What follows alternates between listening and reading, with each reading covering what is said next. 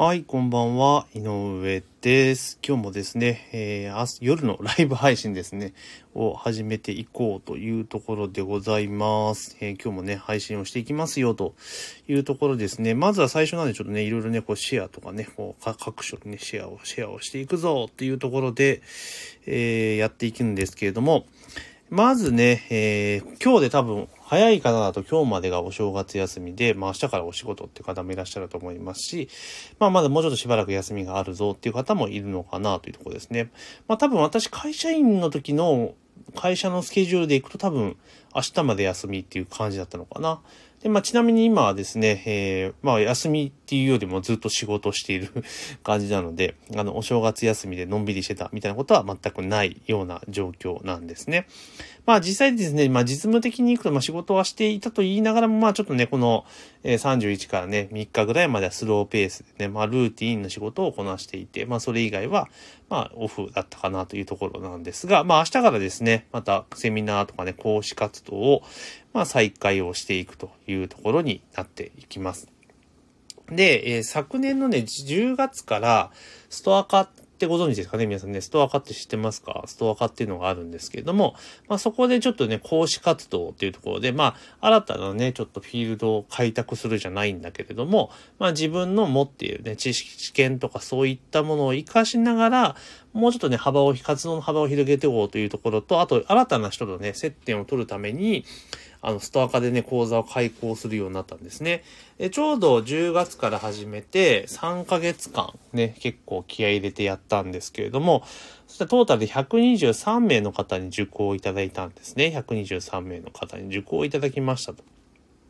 で、まあ、受講いただいて、やって、まあ、ゴールドバッジというね、ランクが上がって、まあ、ストア買って、その、実績、開催実績に応じて、バッチ、シルバー、ゴールド、プラチナってあるんですけれども、やっとですね、先月末でゴールドまで達したというところなんですね。で、あとは次プラチナを目指さなきゃいけないんですが、プラチナバッジを取ろうと思うと、あ、教えた受講者生の数がね、200人以上必要なんですよね。今ちょうど123人なんですよね。で、今日、今月すでに予約入ってるのがまあ7名なので、まああと70人ゲットすれば、まあ、プラチナ講師になれるというとこなんですね。なので、まあ、プラチナめがけて頑張っているんですが、やっぱちょっとね、ストア化をやって思ったのが、私どちらかというと今まではこういうノウハウ系とかっていうのは、まあデジタルコンテンツにして、まあデジタルコンテンツはまあお渡しする、提供するってパターンだったんですよね。まあそれを、えー、今度はストアカで、まあ、直接ですね、 Zoom を使って面、面、面と面を向か、ま、向かい合わせて、で、ノウハウ提供するって形にしたんですけど、やっぱその方がな、いいなってすごく思いました。やっぱ会話していく中でいろいろ話を聞いていくじゃないですか。で、結局やりとりをしていきながらやっていくので、結構、あの、受講者の方の満足度もやっぱ高くなっていくんですよね。で、わからないことはその場でも解決できるから、まあ、結構これいいなと。いう感じで思ってます。で、結構受講者生の方々が、これ意外だったんですけど、意外に、あのね、40代以上の女性の方がめちゃめちゃ多いんですね。まあ、展開してる講座の内容にもよるんだけれども、今は、あの、本当受けているのが、耳、耳メディア。要はこの音声配信関連の講座をやっているんですよ。一つが、ポッドキャストの、え解説方法を、えやってるワークショップ。で、もう一個はこのスタンド FM で、えライブ配信をしてしましょうよっていう講座が一つなんですね。で、この二つがね、結構先月めちゃめちゃで、この二つ合わせて多分50名ぐらいの方がね、受講いただいたんですよね。だからそれだけやっぱり音声配信っていうのに、まあ興味を持ってらっしゃる方が多いんだなっていうところがあります。で、やっぱこうやって、そのライブ配信の方が、私、だから今までずっとポッドキャスト自体はもう結構ね、いつかやってるのは2015年ぐらいから配信してるので、まあ、結構な数入れてるんですよ。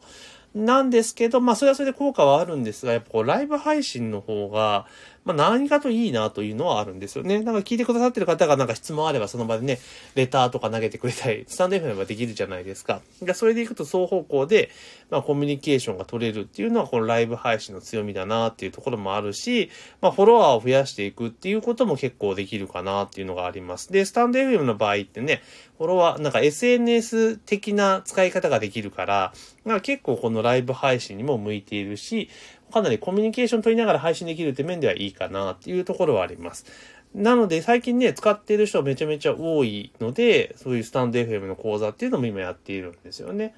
うん。で、やっぱりそのフォロワーを増やしていく。で、フォロワーの増やし方だって基本的には、その他の SNS とかと多分一緒で、まあわかんないですよ。スタンド FM はまだね、手探りの段階なんですけれども、まずはね、フォローね、ぜひお願いしますってことね、フォローしてくださいねっていうことと、まあフォローいただいたらフォローバックしますよっていうところが多分重要だと思うんですね。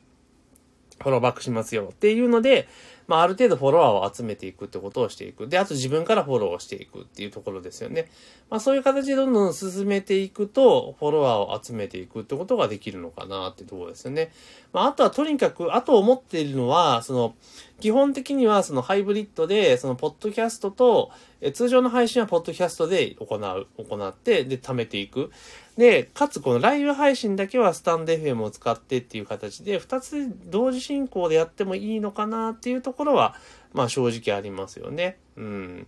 っていうところがあるなんですよ。だから結局あとはそのなんだろう、ストア化今やっているから、そのストア化の受講者生、受講生向けに一個番組を作って、まあ定期的にライブ配信で、まあ質問を受けるとか、まあそういったことをやってってもいいのかなってところですね。だから、今だったその耳メディアって音声メディアのあの講座を開いてるわけだから、まあその受講者生の方々を中心にして、まあ週1回ライブ配信しますよ。で、質問とかあったらそこで受け付けますよっていうのでも、まあ面白いかなっていう気がするんですよね。単純だからストア化っていうプラットフォームだけではなくて、まあそこから外に飛び出てやっていくっていうのも面白かったりするかなっていうところですね。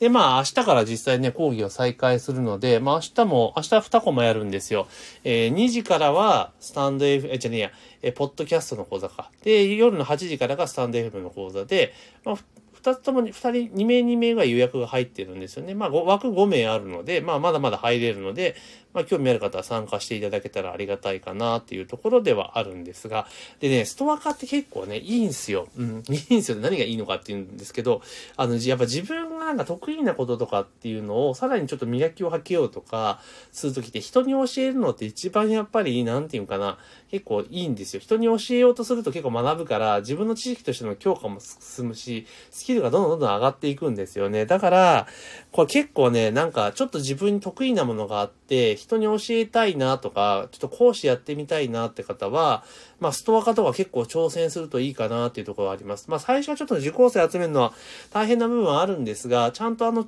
リサーチして、あ、これいけるなって講座であれば、結構ストア化の集客力って結構エグいんですよ。だからそこでうまくやっていくと、結構集客にもつながるかなっていうところがあるので、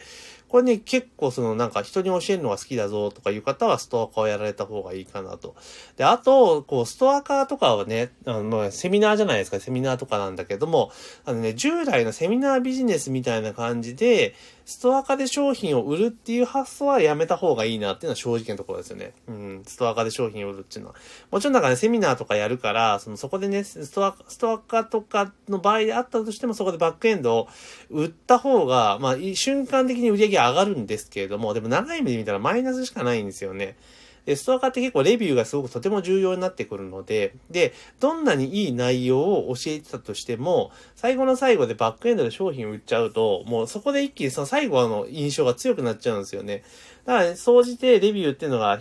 高くつかなく下がり、なんか、なんとかな、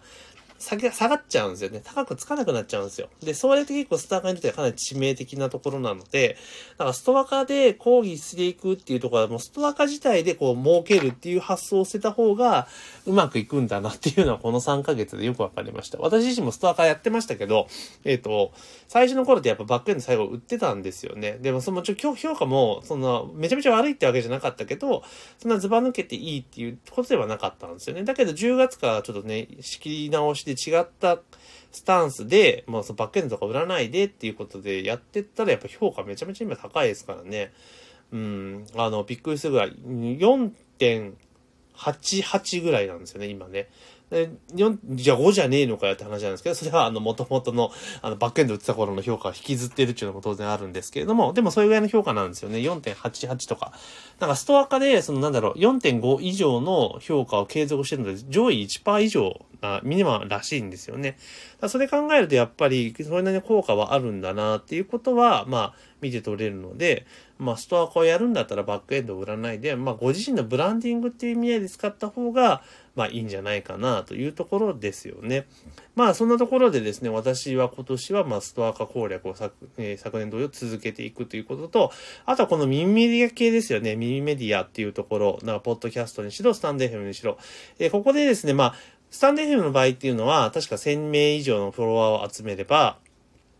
あ、すいません。ぜひね、フォローお願いしますね。フォローバックするんで、えー、フォローお願いしますということで、あの、確かスタンド FM で1000名以上で行くと、プログラムに参加できて収益化できるんですが、その広告収益ではなくて、あの、やっぱ従来通りのなんか集客媒体としてちょっと使えたらいいかなっていうところがあるので、まあ、今年はちょっとその辺も掘っていこうかなっていうところですね。だから、音声メディアからどうやってマネタイズするのかっていうところをね、もうちょっと掘り下げて、いろいろちょっとね、研究していって実験をして、えー、試していこうかなというふうに思ってますので、まあそんな情報もですね、今後話していきます。で、あの、ポッドキャストでも配信してますので、まあ、ポッドキャストの方も合わせてフォローしていただくと、ポッドキャストはね、ほんと毎日配信しているので、そちらの方もね、ぜひね、えー、参考までに聞いていただけるとありがたいなというところでございます。というところでねね、もう間もなく10時半でも10分過ぎましたので、まあ、今日の配信はね、これぐらいにしたいかなというところです。まあ、まずね、あの、必ずフォローをね、忘れずにお願いできたらなと思います。フォローバックさせていただきますので、ぜひね、フォローをお願いします。というところで、本日の配信は以上とさせていただきます。明日も一日頑張っていきましょう。